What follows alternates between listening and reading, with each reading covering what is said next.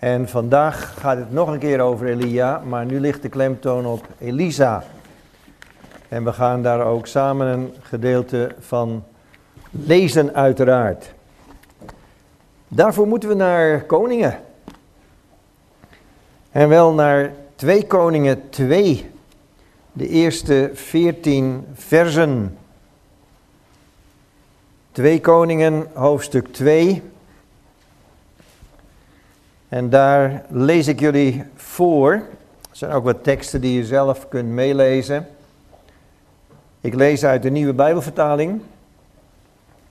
En soms vind ik dat wel verfrissend en soms vind ik het frustrerend. Dus dat is al naar gelang. Maar goed, 2 Koningen 2, vers 1 tot en met vers 14. De tijd was niet ver meer dat de Heer Elia in een stormwind in de hemel zou opnemen. Elia en Elisa stonden op het punt uit Gilgal te vertrekken. Maar Elia zei tegen Elisa, blijf jij hier. De Heer wil dat ik naar Bethel ga. Elisa antwoordde, zo waar de Heer leeft en zo waar u leeft, er is geen denken aan dat ik u alleen laat gaan. Zo gingen ze samen op weg naar Bethel. De profeten uit Bethel kwamen Elisa vanuit de stad tegemoet en zeiden tegen hem, weet u wel dat de Heer vandaag uw meester van u zal wegnemen? Ja, ik weet het, antwoordde hij, zeg maar niets. Elia zei tegen Elisa, blijf jij hier, Elisa, de Heer wil dat ik naar Jericho ga. Maar Elisa antwoordde, zo waar de Heer leeft en zo waar u leeft, er is geen enkel denken aan dat ik u alleen laat gaan. Zo gingen ze samen naar Jericho. De profeten uit Jericho kwamen naar Elisa toe en zeiden tegen hem, weet u wel dat de Heer vandaag uw meester van u zal wegnemen? Ja, ik weet het, antwoordde Elisa, zegt u maar niets. Dat is mooi, hè? Ook ik weet het, hou je mond maar. Elia zei tegen Elisa, blijf jij hier, de Heer wil dat ik naar de Jordaan ga. Elisa antwoordde, zo waar de Heer leeft en zo waar u leeft, er is geen denken aan dat ik u alleen laat gaan. Zo gingen ze samen verder en bij de oever van de Jordaan hielden ze stil. 50 profeten die hen waren gevolgd bleven op een afstand staan kijken. Elia deed zijn mantel af en vouwde hem dubbel. Hij sloeg ermee op het water, waarop het naar links en naar rechts wegvloeide en zij tweeën droog konden oversteken. Terwijl ze overstaken vroeg Elia aan Elisa, wat kan ik nog voor je doen, voor ik word weggenomen? Vraag het maar. Elisa antwoordde, laat mij dubbel in uw geest delen. Een dubbel deel. Je vraagt iets heel moeilijks, zei Elia. Als je ziet hoe ik van je word weggenomen, zal je wens vervuld worden, maar als je het niet ziet, gebeurt het niet. En terwijl ze liepen te praten, werden ze plotseling uit elkaar gedreven door een wagen van vuur met paarden van vuur ervoor. En Elia werd in een stormwind meegevoerd naar de hemel. Elisa zag het gebeuren en riep uit, vader, vader, strijdwagen en ruiterij van Israël. Toen hij Elia niet meer kon zien, scheurde hij zijn kleren. In twee delen, zegt de andere vertaling. Hij raapte Elia's mantel, die was afgegleden, op en liep terug. Bij de oever van de rivier hield hij stil. Hij sloeg met Elia's mantel op het water en riep uit, waar is de Heer, de God van Elia? Dus ook hij sloeg op het water en opnieuw vloeide het naar links en naar rechts weg, zodat Elisa kon oversteken. Wat jullie in de gaten moeten houden zijn de plaatsnamen die we gepasseerd zijn. Daar gaat het vanavond voor een groot deel over. Dus het gaat over Gilgal, het gaat over Bethel, het gaat over de plaatsen waar we langskomen. Eerst even een klein voorbeeldje om binnen te komen in dit hele verhaal. Een moeder brengt haar 3-jarig dochtertje naar bed. En dan gaat ze terug naar beneden, naar de woonkamer. En plotseling hoort ze een luide bons op de vloer van de kamer van het kind. En ze hoort dat kind ook huilen. Ze gaat naar boven, legt haar kind weer in bed en dan vraagt ze, hoe kon je nou uit bed vallen? En het antwoord van het kind is, ik denk dat ik te dicht bij de plek in slaap viel waar ik in bed stapte. Mooi antwoord. Want dat is exact het probleem bij veel christenen. Ze zijn te dicht bij de plaats waar ze instapten in slaap gevallen. Met andere woorden, ze zijn heel snel tevreden over zichzelf en sussen zich in slaap met de gedachte dat het allemaal wel goed komt. En daarom vallen zoveel mensen weer uit dat veilige bed van hun geloofsleven. Of om het anders te zeggen, we hebben het evangelie gehoord, we vertrouwen de Heer, onze zonden zijn vergeven, we gaan naar de hemel, laten we ons ontspannen, want we zijn al gearriveerd. Dat is dom, want de bedoeling is dat je door blijft groeien. Dat kind moet ook doorgroeien. Als het niet doorgroeit, is er iets fout. Jullie kennen dat verhaaltje nog wel van, wordt een kind geboren, wordt in een wieg gelegd. En de mensen die eromheen staan zeggen op een gegeven moment, het wiegje wordt te klein. Dat is natuurlijk flauwekul, het kind wordt te groot. Past er niet meer in. En als je dan niet een groter bed krijgt, pas je nergens meer in. Ledikantje wordt te klein, nee, het kind wordt te groot. Maar als je aan de kant van je bed gaat liggen, kan je er ook weer uitvallen.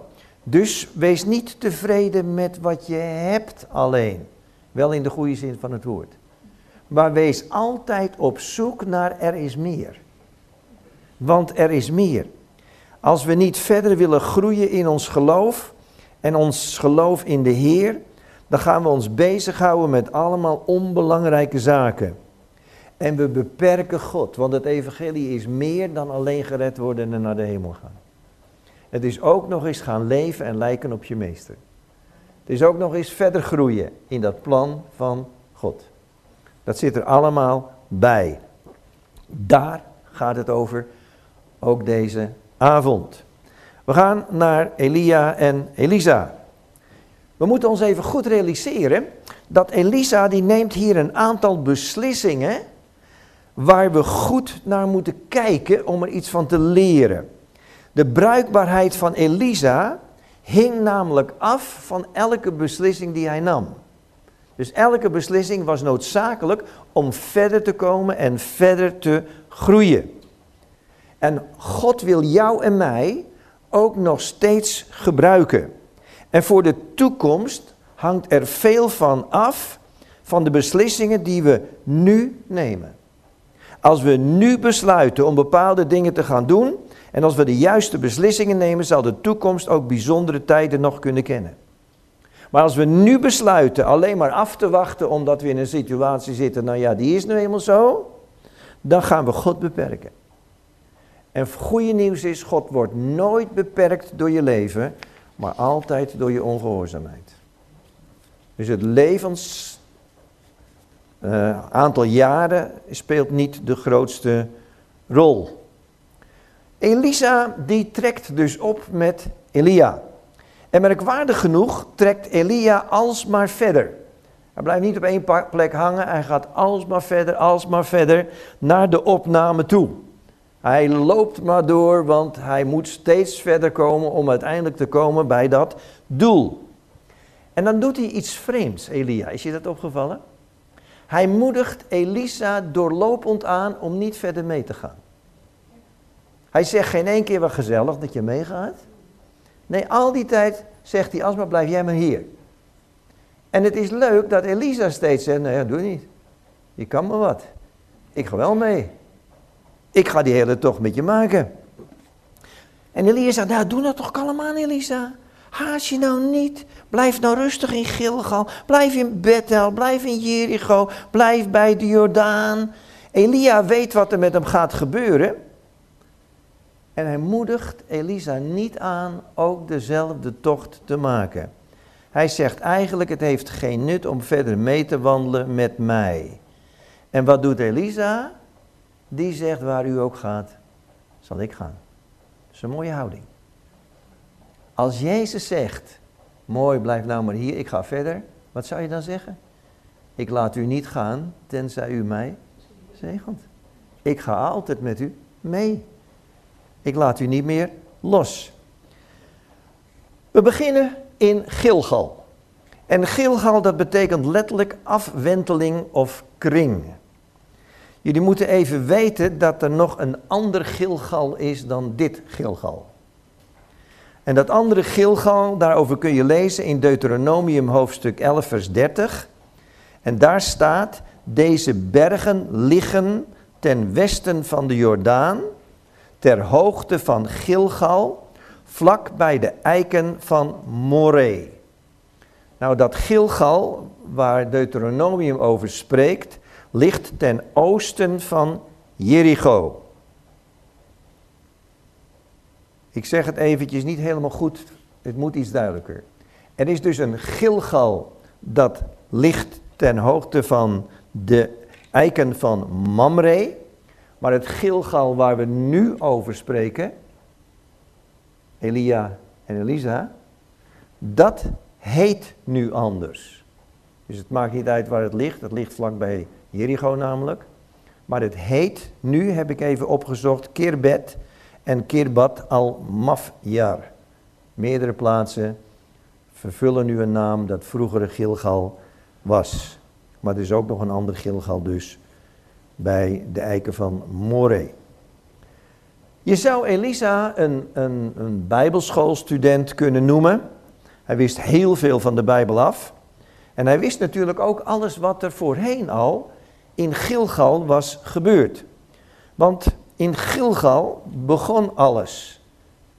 Toen het volk Israël eindelijk door de woestijn heen was gekomen, was Gilgal de eerste plaats in het beloofde land. Dus daar begon alles. En Elisa wordt dus min of meer verzocht door Elia om te blijven in Gilgal. Dus wat betekent dat? Om bij het begin te blijven stilstaan. Blijf maar hier, hier is alles begonnen, geniet van het begin. En Elisa denkt, nee, dat wil ik helemaal niet, ik wil met je mee, ik wil verder groeien. En Elisa wist ook wel heel wat van de Bijbel af. Ik zei al, hij wist ook wat er gebeurd was. Maar hij wordt nu verzocht om te blijven staan waar hij is. Waarom zou je verder willen groeien? Zouden wij ons kunnen afvragen, het is toch mooi geweest, je hebt het begin toch meegemaakt, wees blij met wat je hebt, je bent eindelijk gearriveerd. En dan kom ik bij het woord. In Gilgal kwam ook een scheiding tot stand. De mannelijke Israëlieten werden daar besneden, zodat zij zich konden onderscheiden van de andere volkeren. Alle mannelijke geslacht, alle mensen van het mannelijk geslacht werden besneden en apart gezet voor God. Dat staat in Jozua 5 vers 2. Let op de belangrijkheid van scheiding. In Gilgal worden ze gescheiden anders dan de andere volkeren.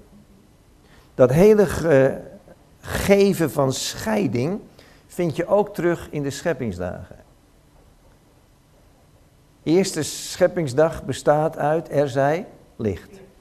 En waaruit bestaat dan meteen de tweede scheppingsdag? Er zij scheiding. Scheiding tussen de wateren boven en de wateren beneden. Of, nieuwe Bijbelvertaling, boven het gewelf en onder het gewelf. Dus scheiding op de tweede scheppingsdag. Dat is ook belangrijk. Want als je het licht hebt leren kennen en je wilt wandelen in dat licht, dan zul je ontdekken dat er een scheiding komt tussen jou en de wereld. Er is scheiding tussen licht en duisternis. Dus eerst komen wij in het licht en dan moet er scheiding komen. Maar nou is er nog iets interessants in die scheppingsdagen. Bij alle scheppingsdagen staat steeds, en God zag dat het goed was. Behalve bij de tweede scheppingsdag. Daar staat het niet. En dat komt omdat die scheiding niet helemaal klaar kwam op die tweede scheppingsdag. Op de derde scheppingsdag gaat die scheiding nog een stukje verder, maar nu op aarde. Dan vloeien alle wateren samen naar één punt en wordt de zee gescheiden van de aarde. En dan gaat er nog iets gebeuren op die derde scheppingsdag. Dan zegt God, laat de aarde nu zaaddragend gewas, laat er nu vrucht komen, laat er nu iets uitspruiten, laat het mooi groen worden. En dan, zegt God, 2 keer op die derde scheppingsdag. En hij zag dat het goed was. Er moet een scheiding komen, die is goed, maar die scheiding moet wel volkomen zijn. Die scheiding is niet alleen tussen licht en duisternis, maar die scheiding moet ook zijn tussen aarde en zee. Dat betekent letterlijk voor ons dat er ook hier op aarde een scheiding is aangebracht. Als je kiest voor het licht van Jezus, zul je merken dat er een scheiding is naar de mensen die in duisternis wandelen. En die scheiding zet zich voort. Want wat is het laatste stukje van die derde scheppingsdag? Het gevolg van de scheiding is dat de aarde vrucht gaat voortbrengen. En wat gebeurt er als er scheiding is tussen jou, tussen het licht en de duisternis en je wandelt in het licht? Waarom wordt dat zichtbaar dat je wandelt in het licht? Dat je vrucht gaat voortbrengen. Dat wordt zichtbaar door je leven heen. Want hoe staat het er ook alweer? Aan de vruchten kennen we de boom. Niet aan de gaven. Gaven zeggen alles over de gever. Maar de vrucht zegt alles over ons. Dus die scheiding moet er altijd zijn. Daarom is Gilgal ook de plaats van de scheiding. Daar worden alle mannelijke Israëlieten besneden. Dat maakte hen anders dan de rest van de bevolking van deze wereld. En dan op die derde scheppingsdag wordt die aarde nog eens verder genoemd als goed, maar dan brengt die ook weer vrucht voort. Dus allereerst scheiding. Gilgal, ten tweede, was ook de plaats waar het Pascha weer werd gevierd na de reis door de woestijn. Dus de gemeenschap tussen mens en God werd hersteld door middel van het lam. Het lam dat geslacht werd. Dus ook daar wordt gemeenschap nu weer hersteld. Dat staat in Jozua 5 vers 10 en 11. Er gebeurde nog meer. In Gilgal kwam ook de engel van de Heer naar Jozua toe. Dat staat in Jozua 5 vers 15. En die engel zegt: trek je sandalen uit, want de plaats waarop je staat is heilig. En Jozua deed wat hem bevolen was. Hij staat nu ook op heilige grond. En dat is logisch, want hij is gekomen tot gemeenschap met zijn Heer. En dan kom je op heilige grond, want jouw meester is heilig. Dat zegt hij ook, wees dan heilig, zoals je Vader in de hemel heilig is. Dus je komt op heilige grond. Eerst komt er scheiding, dan komt er gemeenschap en dan krijg je... Je ontvangt kracht en je zult verder groeien omdat je geheiligd bent. Dat moet je even vasthouden. Want dat heiligingsproces, dat maakt Jozua nu mee, maar wie maakte dat ook alweer mee? Mozes. Bij dat brandende braamstruik gebeuren. Dus ook hij stond op heilige grond. Maar op het moment dat jij en ik in gemeenschap zijn met Jezus, staan we ook op heilige grond. Want het is Hij die heiligt en wij die geheiligd worden. In gemeenschap met Hem. Dus je zou het ook nog anders kunnen zeggen. De Heilige Geest geeft kracht, maar Hij bewerkt ook heiliging.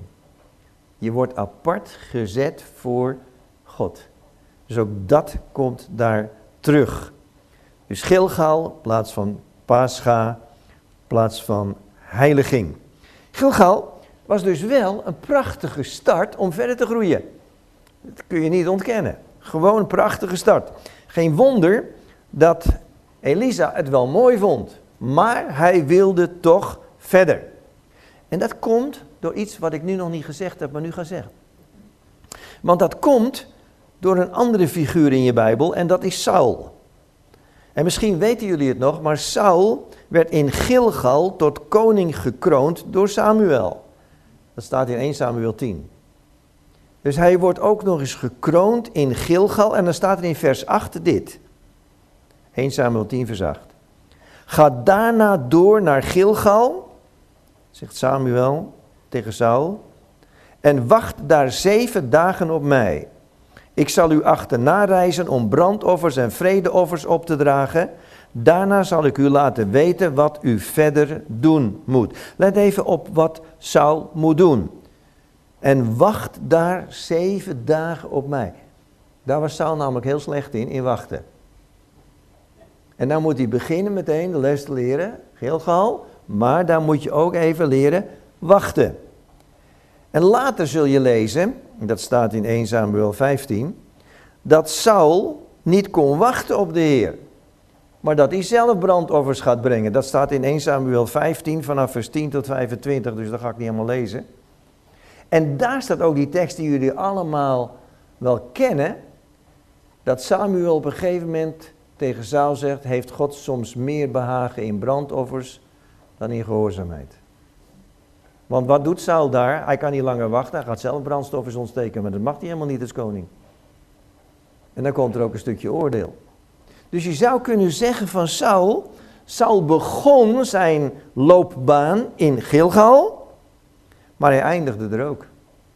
Want vanaf dat moment was het ook bergafwaarts met Saul. Hij krijgt daar te horen dat God hem niet langer als koning wenst over Israël. Het is dan ook geweldig dat Elisa de test van Elia om te blijven in Gilgal goed overleeft. Saul begint er, eindigt er, schiet dus niet op verder, moet een andere koning komen, maar Elisa gaat steeds verder mee. Wie bij het begin blijft staan van zijn loopbaan met de Heer, blijft achter. En kan zich niet verdedigen met, maar we moeten allemaal zijn als de kinderen. Ja, zo moet je wel beginnen, maar je mag het niet blijven. Word eindelijk ook eens volwassen in het geloof. En hoe was het met die kinderen dan? Wees kinderen in het kwade, maar word volwassen in het goede. Dus je kunt je ook niet verschuilen achter de zin, dan moeten we maar kinderen blijven. Oké, van Gilgal gaan we naar Bethel. En Elia en Elisa trekken verder naar Bethel en daar wonen ook profetenzonen. Het zou dus heel gezellig zijn voor Elisa om daar te blijven, toch? Profeten onder elkaar, gezelliger kan het niet worden. Heb je wel eens gemerkt, profeten groeten elkaar ook heel anders dan wij, hè? In de goede tijden geven wij elkaar een hand, zeggen hoe gaat het met jou, maar profeten doen dat heel anders. Die geven elkaar een hand en die zeggen, nou met jou gaat het goed, hoe gaat het met mij?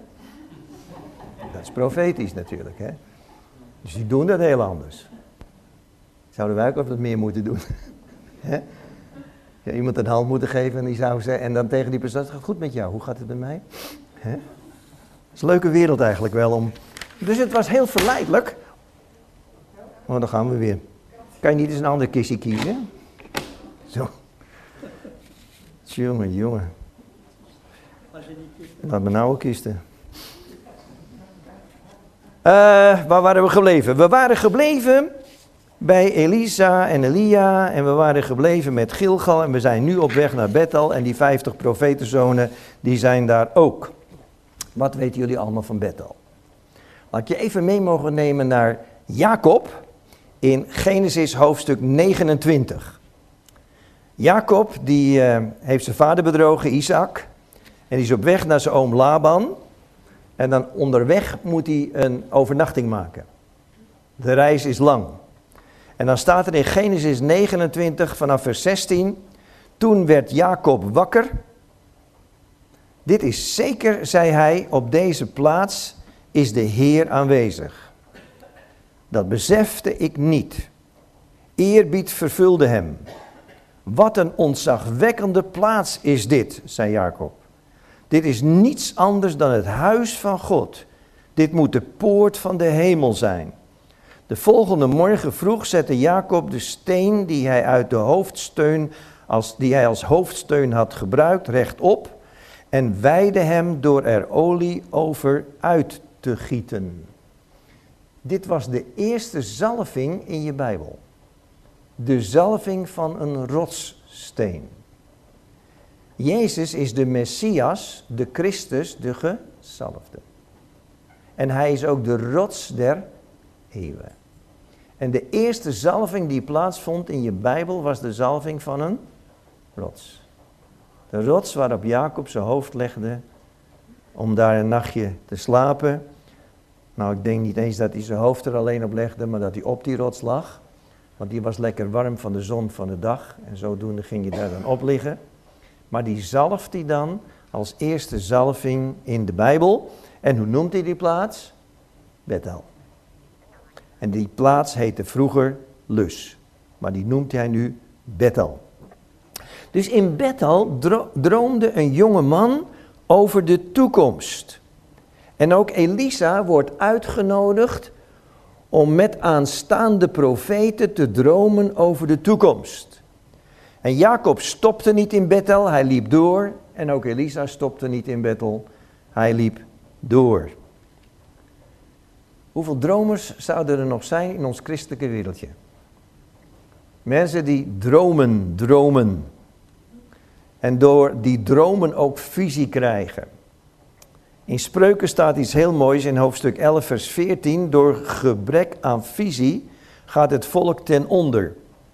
Een keur van raadgevers brengt het tot bloei.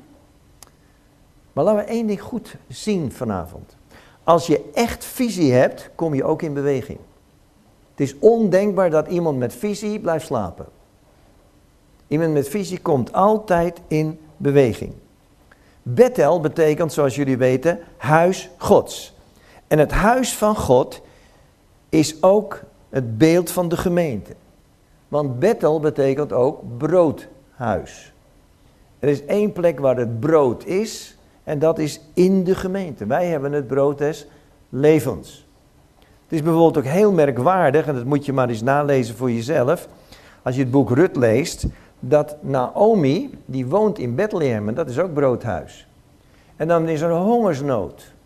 En weet je nog waar ze dan heen vlucht met haar man en zonen? Naar Moab.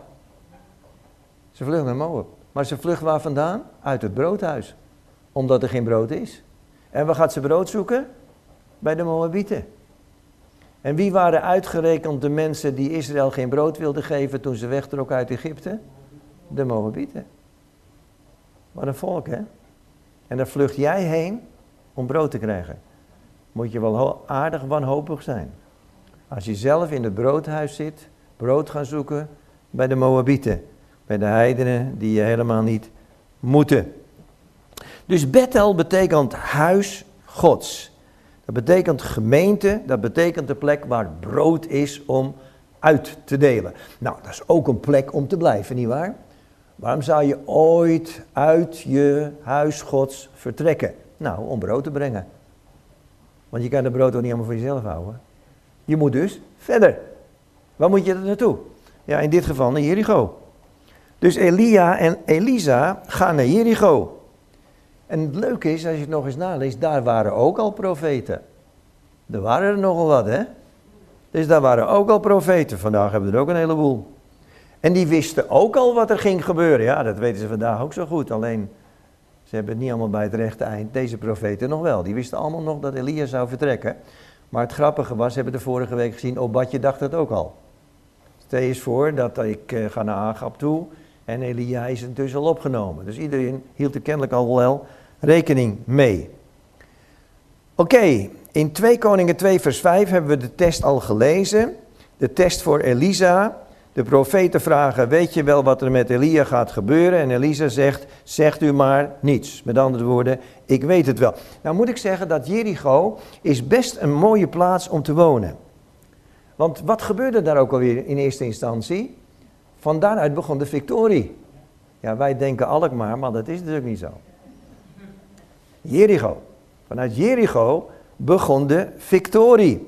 Ze liepen alsmaar om die stad heen en uiteindelijk stortte het hele zaakje in. Het was een geweldige geloofsdaad en een geweldige overwinning. Het zou dus eigenlijk heel begrijpelijk zijn als je wat ouder wordt om te zeggen, ik wil blijven wonen in Jericho. Want dat is de plek van de overwinning. We blijven dan een beetje zwijmelen in de overwinningen uit het verleden, want we staan dan ook nog steeds op overwinningsgrond. Want daar is het toch begonnen, hè? 1958 met Osborne misschien wel. En als je daarin blijft hangen, dan blijf je natuurlijk ook wel een beetje achter. Ja, het was een beetje een plek, zou het geworden kunnen zijn voor gepensioneerde strijders. Nou denk ik dat christenen nooit met pensioen gaan. Soms handelen we wel een beetje ernaar.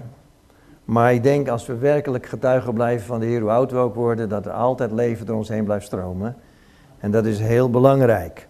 Nou denk ik ook dat wij als ouderen ook wel een beetje in de war zijn gebracht in de loop der jaren door de namen van al die trainingsscholen. Dat vind ik al een beetje vreemd. Wij hebben use for Christ. En dan denk ik, ja, waarom geen ouderen voor Christus? We hebben youth with a mission. Hebben de ouderen dan geen missie? We hebben jongen vrij. Kunnen ouderen dan niet vrij zijn? Kijk, het leger des heils laat de mensen nog in het midden hoe oud je moet zijn. Je kunt altijd meedoen.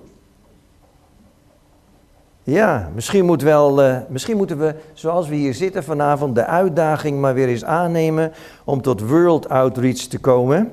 En op deze manier zullen we de oogst binnenhalen in gouden schoven door de visie van zending en gemeente en van opwekking. Nou, dat zou kunnen. In elk geval moeten we in beweging komen. Want er is nog van alles in beweging. En we moeten, als we in beweging zijn, in beweging blijven. Steeds doorgaan, ook al lijkt het nog zo kleinschalig wat je doet. Uiteindelijk was Mozes 80 jaar oud en toen begon het pas. Hè, dus ik kan ook nog wel even voort misschien dan. Je kan niet weten.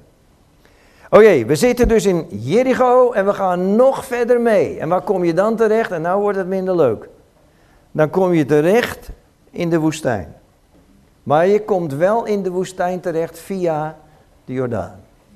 Dus dat is nog wel even een klein lichtpuntje. Maar ja, de woestijn is natuurlijk geen lolletje, want uiteindelijk zijn we op weg dan toch naar die woestijn. En als je weigert in Gilgal en in Bethel of in Jericho te blijven, dan kom je daar toch terecht. Maar die tocht gaat wel via de Jordaan, alleen de woestijn staat wel voor iets. En ik ga het met jullie lezen. We gaan naar 2 Koningen 2, vers 7 tot en met vers 15. Bij de oever van de Jordaan hielden ze stil.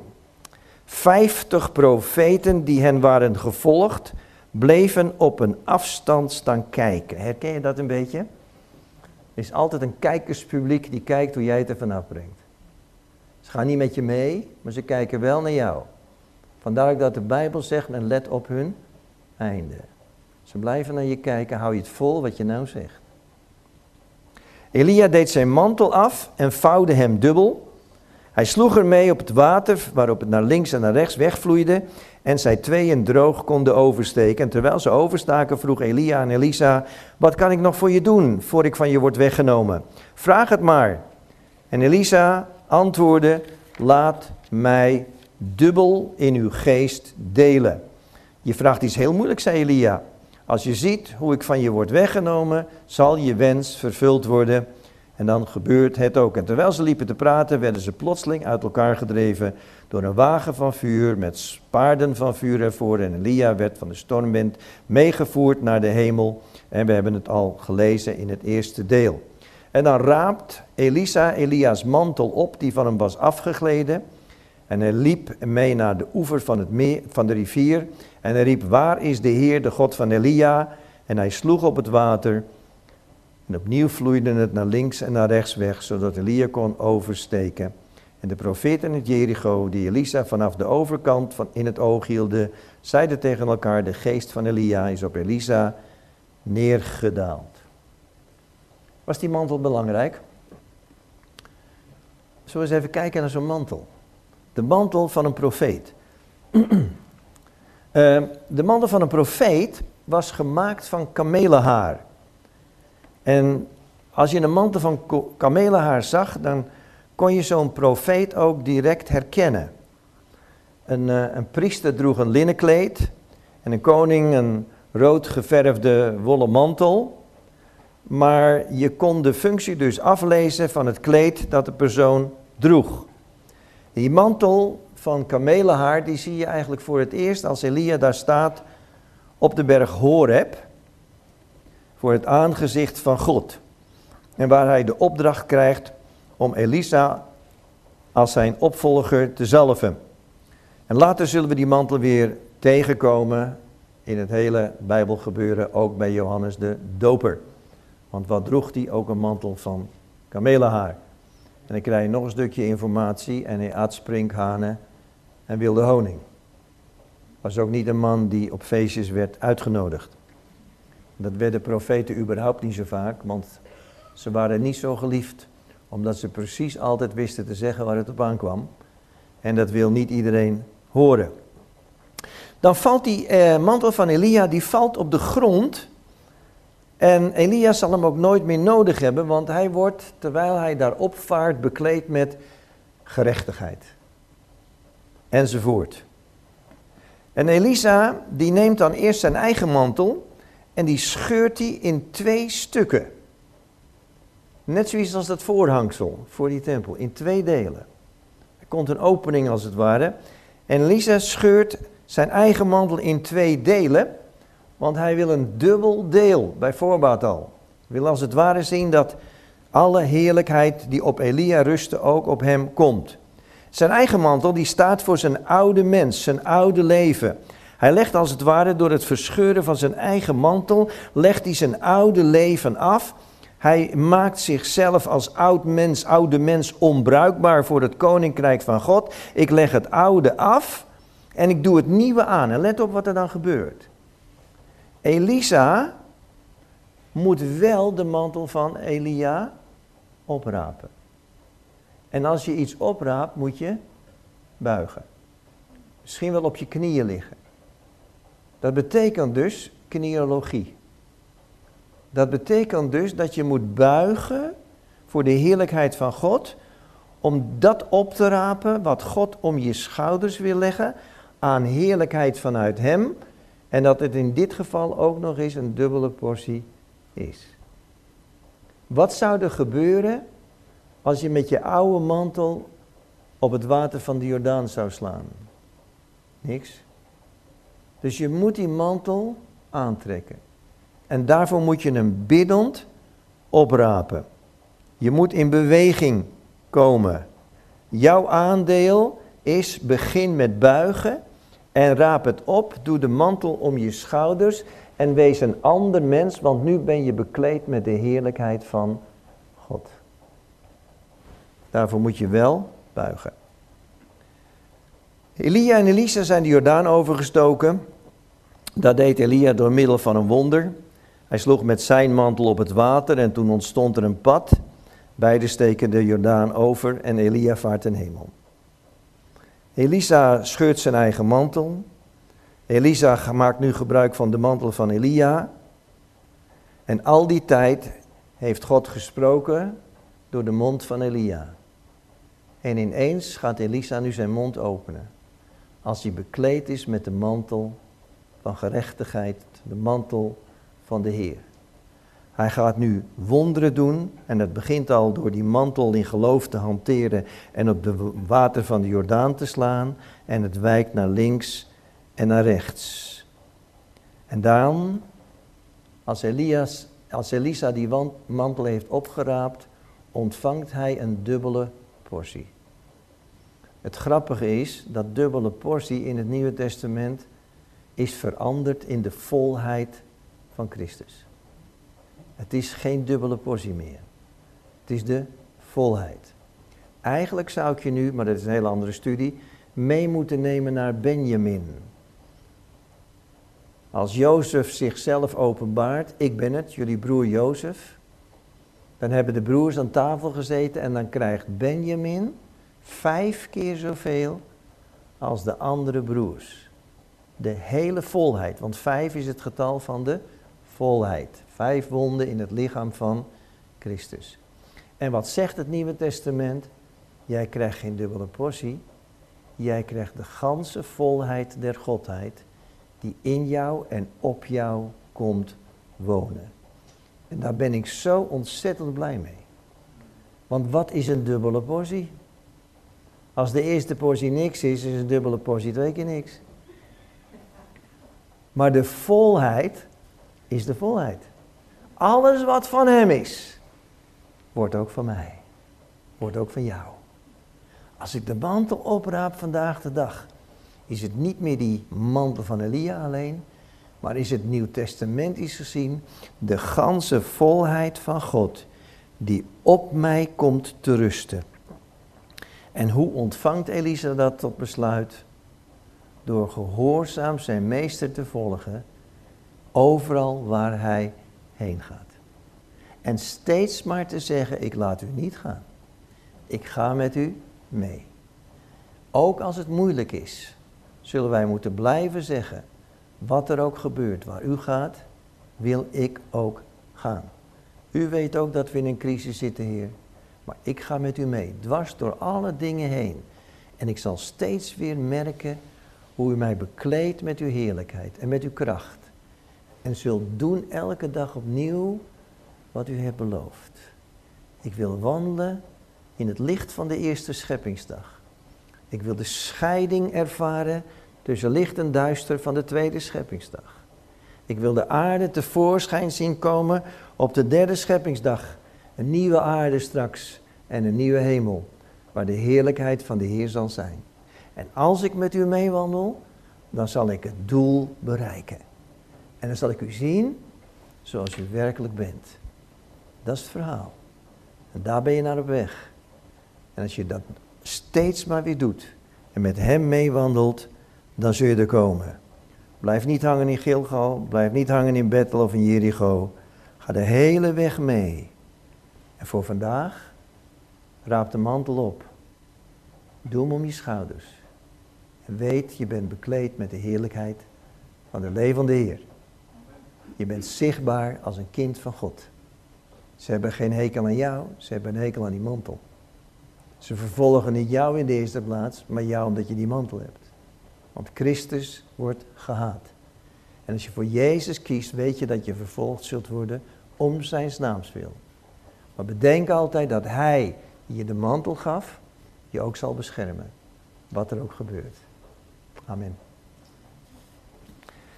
Heb ik nog iets laten liggen, want we hebben nog heel even. Heb ik nog iets laten liggen waarvan je zegt, hoe zit dat of hoe zit dat? Dan kunnen we dat nog heel kort even doen. Of is alles duidelijk? En heb je zin in de trip? Hè? Ja? Die steden van Jacob, Bethel, dat is waarschijnlijk waar je die droom had. Van Engeland van beneden naar boven. Ja. Ja. Dat is de trap die naar de hemel reikt.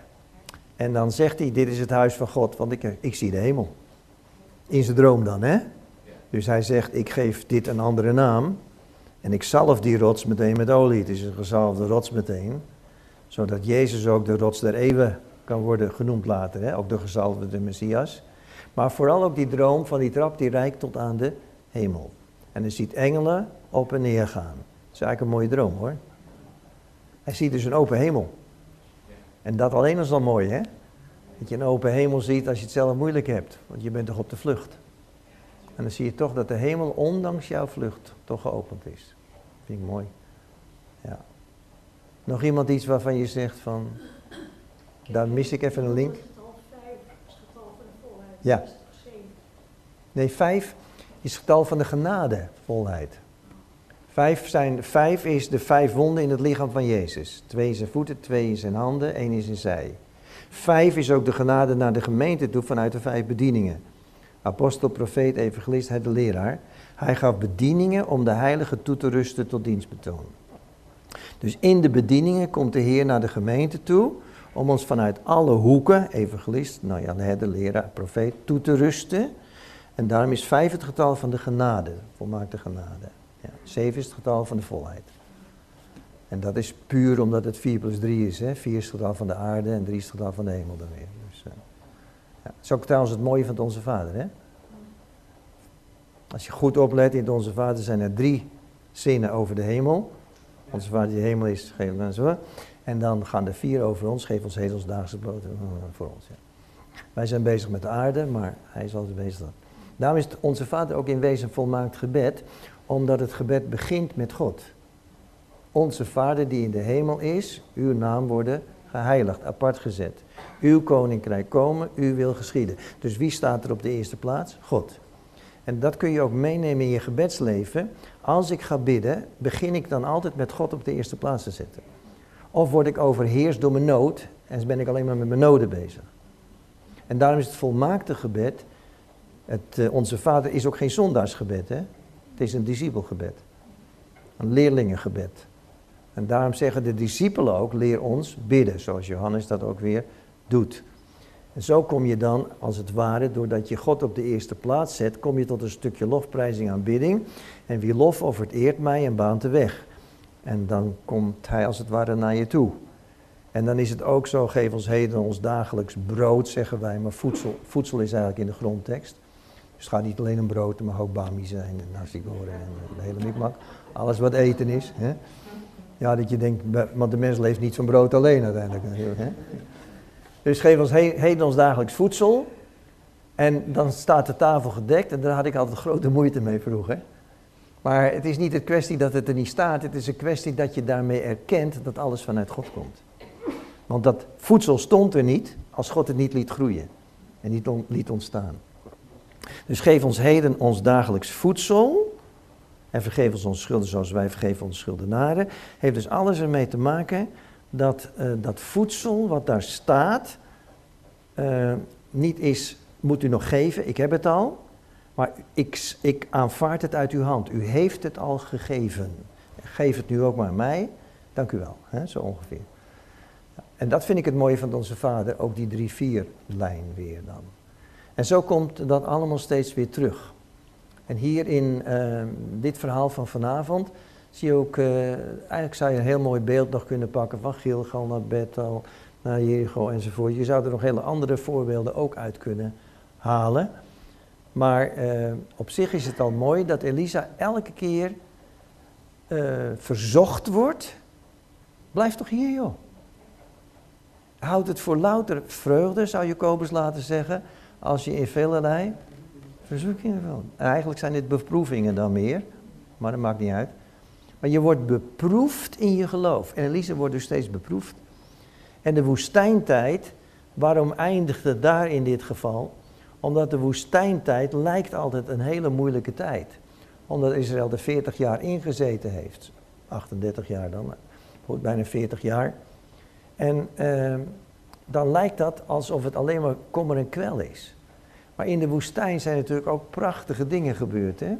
Daar heeft God zijn heerlijkheid geopenbaard door de stenen... 2 stenen tafelen van de wet te geven. Dus te spreken tot zijn volk. En vergis je niet hoor, die 10 geboden of die 10 woorden die ze daar ontvangen, dat is genade van God. Dat is niet om ze een stuk wetticisme op te leggen, want daar hebben ze zelf namelijk al voor gekozen. Toen ze aten van de boom van kennis van goed en kwaad, kozen ze voor goed en kwaad. Dus voor wettische regels. Voor die tijd leefden ze vanuit de nabijheid van God. God sprak alle dagen. En God zei, ten dagen dat je daarvan eet, van die boom van kennis van goed en kwaad, je kunt helemaal niet met goed en kwaad omgaan. Daarom zul je sterven. Je weet helemaal niet wat goed en kwaad is. En dat weten ze ook niet. Wij weten het ook niet. Waarom hebben we zoveel kerkscheuringen? Altijd gaat het over wat is goed, wat is kwaad. Wat jij goed vindt, vind ik kwaad en andersom. Dus wij kunnen helemaal niet met goed en kwaad omgaan. Dus als daar de mens heeft gegeten van die verkeerde boom, dan komt hij in een sfeer terecht van goed en kwaad. En de tijd van de genade dat Jezus moest komen is nog niet rijp. Dus wat doet God? Hij geeft een tussenoplossing. Ik geef jullie een houvast, ik geef jullie 10 geboden. Dan kun je een klein beetje weten wat ik denk over goed en kwaad. Maar dit is niet de oplossing. Want de wet is een tuchtmeester tot Christus. Ja? Want dan komt Jezus. En dan wordt het pas werkelijk mooi. Maar die 10 geboden is niet een hoop ellende. 10 geboden is heel handig voor mensen die puur leven uit wat is goed en wat is kwaad. Nou heb je een houvast. Dat is ook de reden waarom je ook vandaag de dag nog in veel traditionele kerken zult terugvinden. Wij plaatsen ons heden onder de wet. Want een wet geeft houvast. En op het moment dat je gaat doen wat die evangelische doen, zoals ik... En zeg, ja, maar het gaat er niet om wat goed of kwaad is. Het gaat erom, wat zou Jezus doen? Dan wordt het lastiger. Want nou moet je elke keer op je knieën liggen om te weten wat Jezus zou doen. Terwijl als je 10 geboden hebt, weet je meteen hoe het moet. Dit wordt een stuk ingewikkelder. Hè? Nou moet je tijd nemen om de stem van God te verstaan. Ja, maar dat is wel het leven van een christen.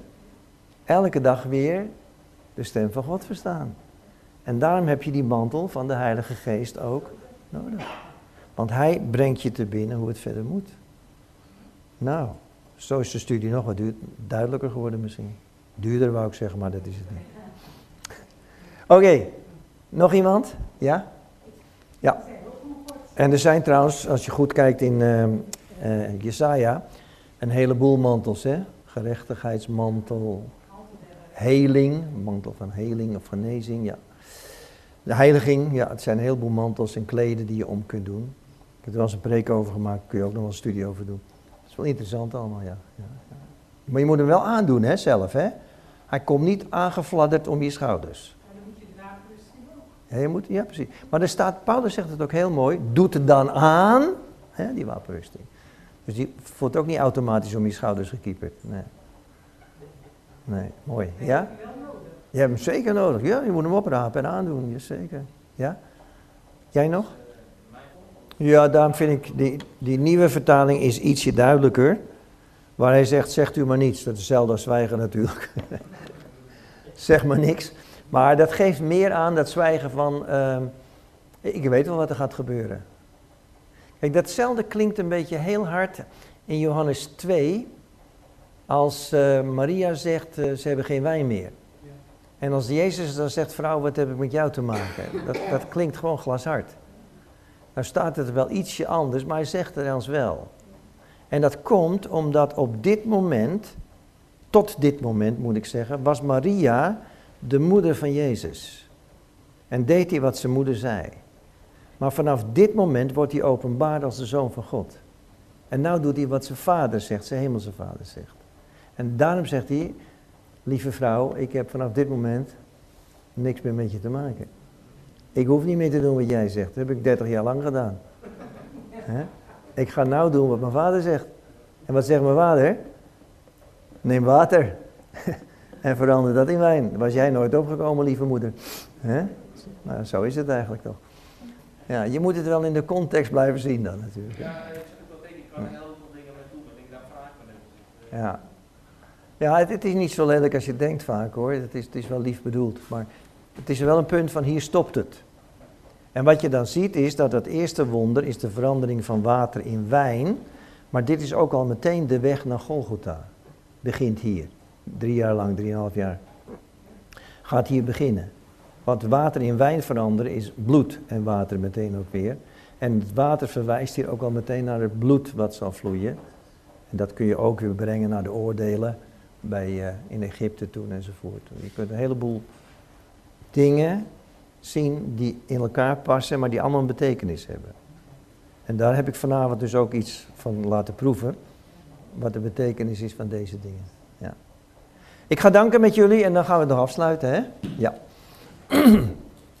We danken u, Vader, voor het zijn hier deze avond. We danken u voor uw woord. Uw woord dat altijd weer rijk is en prachtig is en laat zien hoe groot u bent. En we danken u ook dat u zo dit woord in ons wilt doen ontkiemen. Dat we vol van de kracht van dit woord verder kunnen gaan. Breng ons weer veilig thuis op onze plaats van bestemming. Ga met ons mee, zegen ons en stel ons ook tot zegen. Opdat ook door onze levens heen gezien mag worden dat de mantel, de kracht van de Heilige Geest ook rusten mag op onze levens. Amen.